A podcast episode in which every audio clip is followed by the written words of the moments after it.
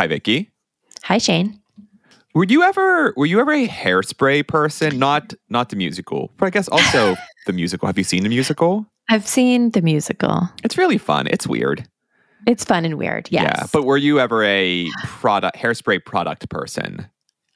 no, never. Um, I have this one. Literally makes me- never. never. No, I Oh. think I'm just not. I'm too lazy. Even when, like, first of all, like we missed the like big hair time. Sure. Right. Right. And so we missed the big hair time. And like I just never had a hairstyle. My hair was just like always down. Sometimes when I was little, I would do curlers. Okay. Sure. Which was always ridiculous.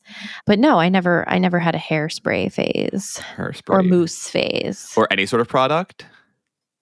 no, I can't say that I did. Interesting. I can't think of anything. I can think of like one picture of me at my confirmation, maybe, with like a French braid that was like like plastered to my head. That's amazing. But besides that, I can't think of anything. Yeah, as uh as anyone who has listened to this for more than maybe two or three episodes, where you are consistently commenting on my hair, Yes, uh, always. things go in my hair, and but these days it's Things. I, I just I switch all the time. But hairspray was never really one of them, except for in the very beginning when I started actually trying to do something with my hair when I was in late middle school, early high school, and people like kids, boys in particular, started doing things with their hair. And I was like, I want to do a thing. We didn't have anything. There was no mousse at the house. There was no gel, none of that stuff. But there was hairspray Yeah. because my mom and uh, maybe my dad used hairspray. And so I, I there's this very vivid memory of I went to a a, a, a birthday party of some sort, like at a batting cage arcade type thing in our Yeah. hometown, and I just like kind of I changed many big things about me. So I had glasses at the time. I didn't wear glasses that day, Uh-huh. and I couldn't see anything. So that was thing one. That was fun. And then two is I tried to do something with my hair, and instead of it doing anything, it just ended up like sticking straight out and being hard as a rock because we just added a boatload of hairspray to it. And that was a that was a bad look, let's say. Uh, I it wasn't no, I love it, but I love it so much. But also, wait, you said you changed a few things about yourself, like all at once, like it was a big it was, reveal, It, was a big was. reveal. And then I I'm- went I went completely backwards the next day. I want to imagine you like coming into the party. What's that Sixpence None the Richer song? Oh, uh, there she goes. there she goes. she goes again. again. yeah, just you walking into the party. Science is fascinating. But don't just take my word for it. Join us as we hear stories from scientists for everyone. I'm Shane Hanlon, And I'm Vicky Thompson. and this is Third Pod from the Sun. We're talking about hairspray today. Well, we're we're not actually.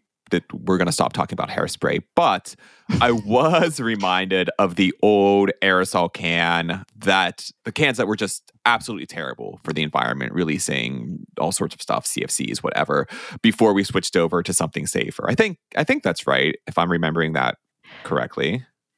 Have we switched enough Ooh. to say we've switched? So that's uh, that's a great question. I do Yeah. not know. I actually did a little bit of digging before this because I wanted to make sure when I when I wrote this that it was correct. Better, I think, Sure. not perfect. If I'm, let's just let's just leave it there. Maybe Um, we're not getting worse. yeah, yeah. Well, today we are talking about aerosols in the environment, among a slew of other things. And so we spoke with a NASA researcher who studies them. Our interviewer was Jason Rodriguez. My name is Kirk Knobelspiesse. I work at the NASA Goddard Space Flight Center in the Ocean Ecology Lab. I'm actually an atmospheric scientist. I'm not an oceanographer, but the the act of studying the oceans and the atmosphere is, is inherently multidisciplinary. I work on two different missions right now. The one that's closest to launch is called PACE. PACE stands for the Plankton Aerosol Cloud and Ocean Ecosystem Mission. And that's something that will be launched very soon in, in January of, of 2024.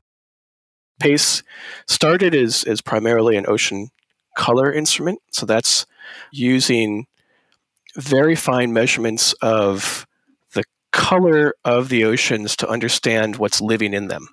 These are important because they're essentially plants that, that are photosynthesize, photosynthesizing. Um, they're, they're plants. So they're, they're part of the carbon cycle. You know, they, they, they breathe carbon dioxide, they exhale oxygen. In fact, about half of the oxygen that we're breathing every other breath is not made by plants on land, it's made by uh, phytoplankton in the oceans. And so they're, they're part of the carbon cycle. You know, carbon dioxide is in the atmosphere, but part of that carbon dioxide is, is taken up by the oceans. And depending on, on how it interacts with the biology in the oceans, is uh, potentially removed from the system in, in a short term basis. So that's one component of it. And, and from that, you can understand uh, types of plankton in the oceans or phytoplankton in the oceans um, and making distinctions between different parts. But the atmosphere is also very important. And, uh, and my particular background has to do with the study of aerosols. And aerosols are a, well, I guess it's, it's a term that scientists use to describe any sort of suspended particle in, in the atmosphere. And aerosols have a, a, number of different sources. Some of them are natural, some of them are, are anthropogenic, um, some of them are made by humans. I live in Washington, D.C., and uh, this has been an unusual summer in that we have bad air quality from uh, forest fire emissions from up in Canada. Uh, and of course, this is something that affects people in the western part of the US uh, more frequently. It's just very unusual for us. Smoke is a type of aerosol. Um, it's particles that are the result of combustion. They can live for, you know, they can travel for a long distance. They can go much farther than people would expect. You know, the, the fires in, in Canada were, you know, thousands of miles away from here. Um, but they don't live for, you know, decades in the atmosphere or anything like that. Unlike greenhouse gases, aerosols live for a little while um, in, in the atmosphere, but they settle out pretty quickly after, you know, a week or two or, or three and that that's opposed to carbon dioxide and, and methane, which stay up for decades or, or centuries.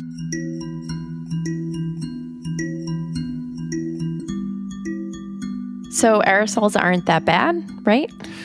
Yeah, I mean, like compared to some other stuff, sure, but still probably not great. Oh yeah, I mean for sure. But I was wondering, can Kirk do this work from anywhere, or does he have to get to travel to different places to do some research? One of my specific roles is to plan a, a field campaign that will happen about nine months after the launch. Um, and this field campaign will fly two different airplanes, and the airplanes will have various instruments measuring the atmosphere, and we'll have uh, a ship uh, in the ocean and various other things on the ground, and a whole team of people making measurements that we compare to the satellite. We do a lot of planning before we go into the field you know, I, I mentioned earlier a, a, field campaign campaign I'm I'm planning for the fall of 2024, and we first started thinking about this uh, maybe two or three years ago. But once I'm in the, the field, it's it's ac- actually a, a, quite a different experience. Um, you know, we'll wake up real early, and we we have a as part of our team, we ha- we'll have a group of, of meteorologists. So we'll sit down and have like a briefing um, with the pilots, and we'll, we'll you know plan where the plane is going to fly for the day. We have a very specific schedule. In, in some field campaigns I've been involved with, uh, we we fly on the plane, and so that involves you know going very early to the, the airfield. Uh, type of airplanes that we fly on look very different inside than than what you would expect um, from say a commercial plane. So uh, they're they're a lot less pretty. um, they have racks full of equipment everywhere, and some of it's covered up with padding, I guess. Um, and uh, but it's uh, it, it's it's different. So I, have I've flown on a, a, plane called the the P three, the NASA P three, and so that is a four engine turboprop. It's a, I believe it's a Lockheed Orion P three, um, and that's a plane that's designed for for sub hunting. It's it's designed to fly over the oceans at low altitudes. It's not a particularly comfortable plane. Um, it, it's very noisy inside, so we're, we're always wearing headsets with noise canceling and, and talking with each other it is kind of amazing. You know, uh, I get very tired by a long commercial flight, you know, an eight hour commercial flight, but you'll do a 10 hour uh, experience on one of these planes. And it's, it's, of course tiring, but not boring in the same way. Yeah. so, I can imagine. So everyone's, yeah, everyone's looking at their instruments or they're talking about what they're seeing. And it's like, oh, you know, this is a very interesting phenomena that we're flying through right now, or, or whatever, whatever. And uh, so it's it's different. You get to travel to places that you would not go otherwise. So I, I did a field campaign once. This was a multi-year campaign. Uh, the first year we went to Namibia in southern Africa, and the second year we went to a, a small country called Sao Tome and Principe. The, the main island is called Sao Tome. That's sort of south of, of Nigeria off the coast of Africa. What, what we were interested in was um, the relationship between aerosols and clouds and uh, and there's some interesting things that happen in the the Southeast Atlantic Ocean. For one, there's persistent clouds. So there's a there's something called the marine stratocumulus cloud deck. That's a very particular type of cloud that uh, is created with cold water, and and you know this happens off the coast of California, happens off the the, the western coast of South America, and and also the southwest coast of, of Africa. What's interesting about Africa is that there's a lot of biomass burning so, creation of dark smoke aerosols over the South African continent that is carried out over those clouds. So, a lot of smoke also in North America, but usually the smoke blows east. In this case, the smoke blows west.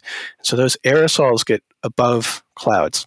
And, and so, what the aerosols do is, is if the cloud is real bright and the aerosol is dark, you know, absorbs some energy. Um, if the aerosols sink into the clouds, they can change the properties of the clouds. Um, they can also change, you know, the, the, the, the meteorological conditions. You know, if you have an absorbing amount of, of, of, aerosols, they'll change the temperature profile in the atmosphere. And the temperature profile is what drives formation of clouds. So all these complicated things happen. And so it's it's a phenomenon that happens out over the oceans. What we did in our research was was not much on the location itself. We were flying, and uh, so I can I can claim to fame that I was within 200 meters of the zero zero point. So 200 meters from the equator and the prime meridian. oh wow! so latitude and longitude zero zero. Right. Um, so I was I was I was very happy. You know, we had a little monitor of where exactly we were, and I was like, "Oh, we're almost there." You know, and I was like, "Can we turn a little bit left so we can go exactly over it?" Of course, it it messes up everyone's data processing because you know you have a latitude and longitude associated with things, and often if that goes wrong,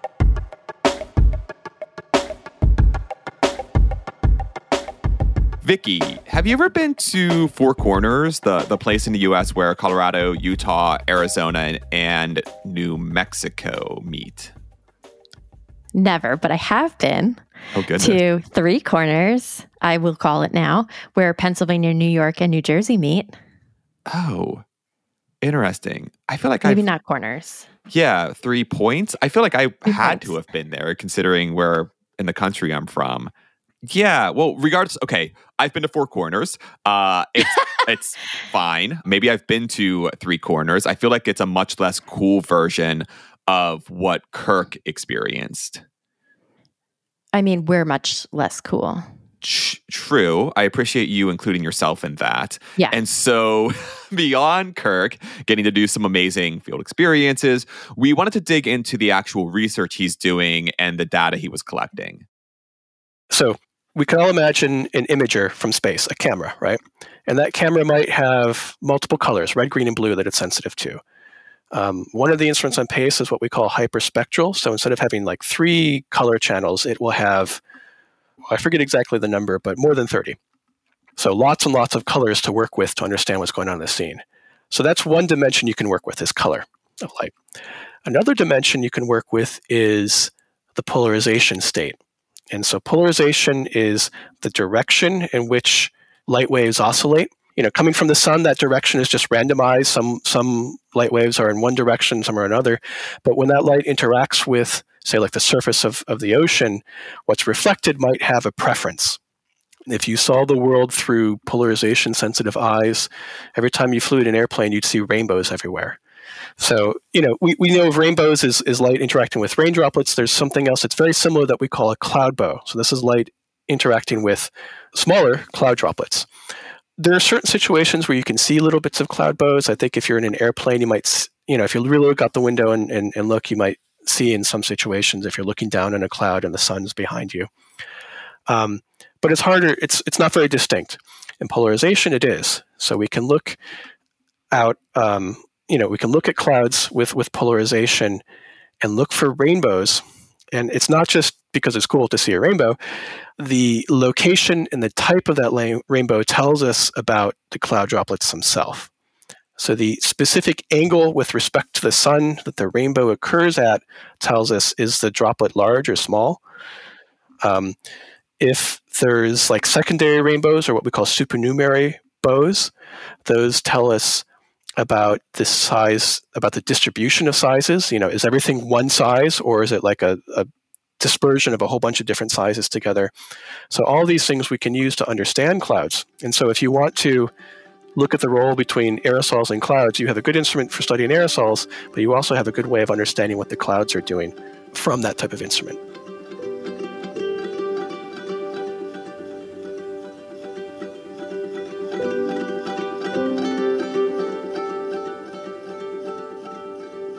Okay, so do you feel like you now know more about clouds than you ever really wanted to? I mean, I honestly don't think about cloud composition very often, but yeah, yeah, this is this is cool stuff. What about you? Yeah, I mean, I think about clouds. I think about clouds a lot. I feel like you just hurt clouds' feelings. I feel uh, I don't think about clouds. we're not going. Sorry, clouds. There, there's um, oh my gosh, there's a.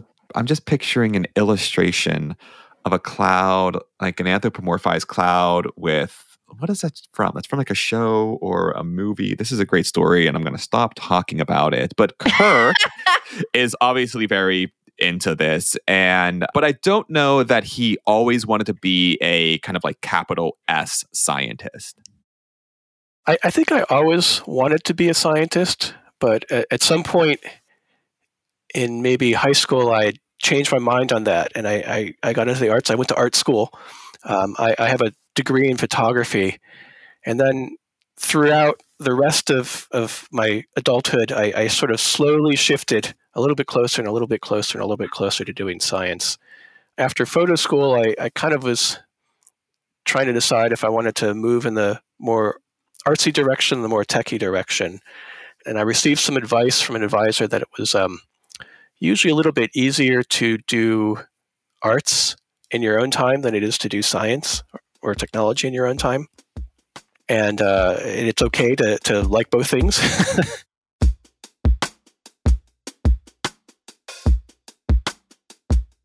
I was really struck by this thought from Kirk because I had to make that decision actually pretty early on too. I'm a musician. There's there's mm-hmm. drum set literally right behind me, but also liked science, so I had to choose which was going to be like which way my main passion was going to go and i went with science yeah i feel like a lot of people make that choice even just from a money standpoint like what can i do with yeah my passion right yeah i mean that was that was part of it uh i mean and, and i do i have a i have a minor in music so i mean i didn't what is that no, just, you kept it like you made it oh. so it's oh. still like a serious. So you still have it as like a serious enough thing. It's like you didn't just like designate it to a hobby. Yeah, you like kept learning. Sure, yeah. serious way. At this point, it's a hobby that every year I, I think I, I say that I need to pick back up. But for yeah, yeah, let's go with that. That it's I, I made that dedicated decision.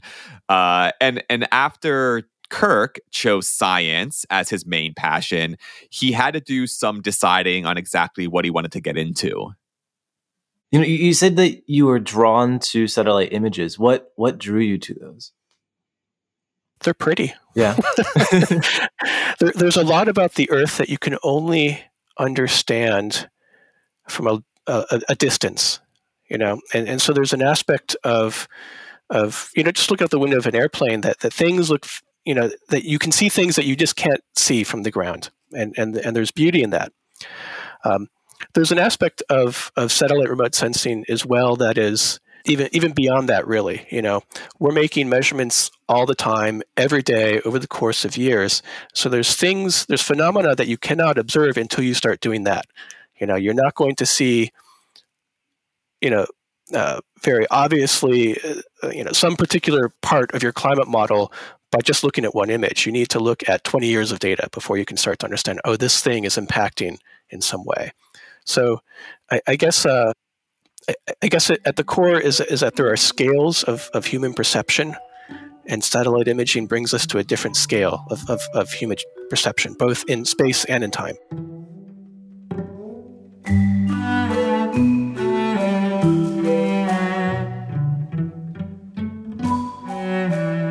Vicky, do you think you have the patience to work on timescales of tens of years like Kirk has to do with his work? No, absolutely not. I I like get frustrated or start to feel nervous if I don't like move the needle on work like by the end of the day. Yeah. So to have something that I'm like working on for that long would keep me up at night every night for tens of years. keep you up for tens of years. Yeah, I mean, Yeah. I don't, I don't either. Or even, I don't think I did when I was a researcher. I was always amazed by folks who did studies that were just a couple of years. I mean, if I couldn't answer a question in a field season, we're talking months. I Yeah. usually just wasn't interested. Yeah, and and look at you now. You're running a weekly podcast, multiple seasons. Yeah, I mean, it's a little bit different, but I'll take, I'll take the compliment. There was no compliment. It was just facts. Vicky, I'm going to cut you off for time. time. Yes, for time. We have no more time. We are over. And so, with that, that is all from Third Pod from the Sun. Special thanks to Jason Rodriguez for conducting the interview and to NASA for sponsoring the series. This episode was produced by me with audio engineering from Collin Warren and artwork by Karen Romano Young. We'd love to hear your thoughts, so please rate and review us, and you can find new episodes on your favorite podcasting app or at thirdpodfromthesun.com. Thanks all, and we'll see you next week.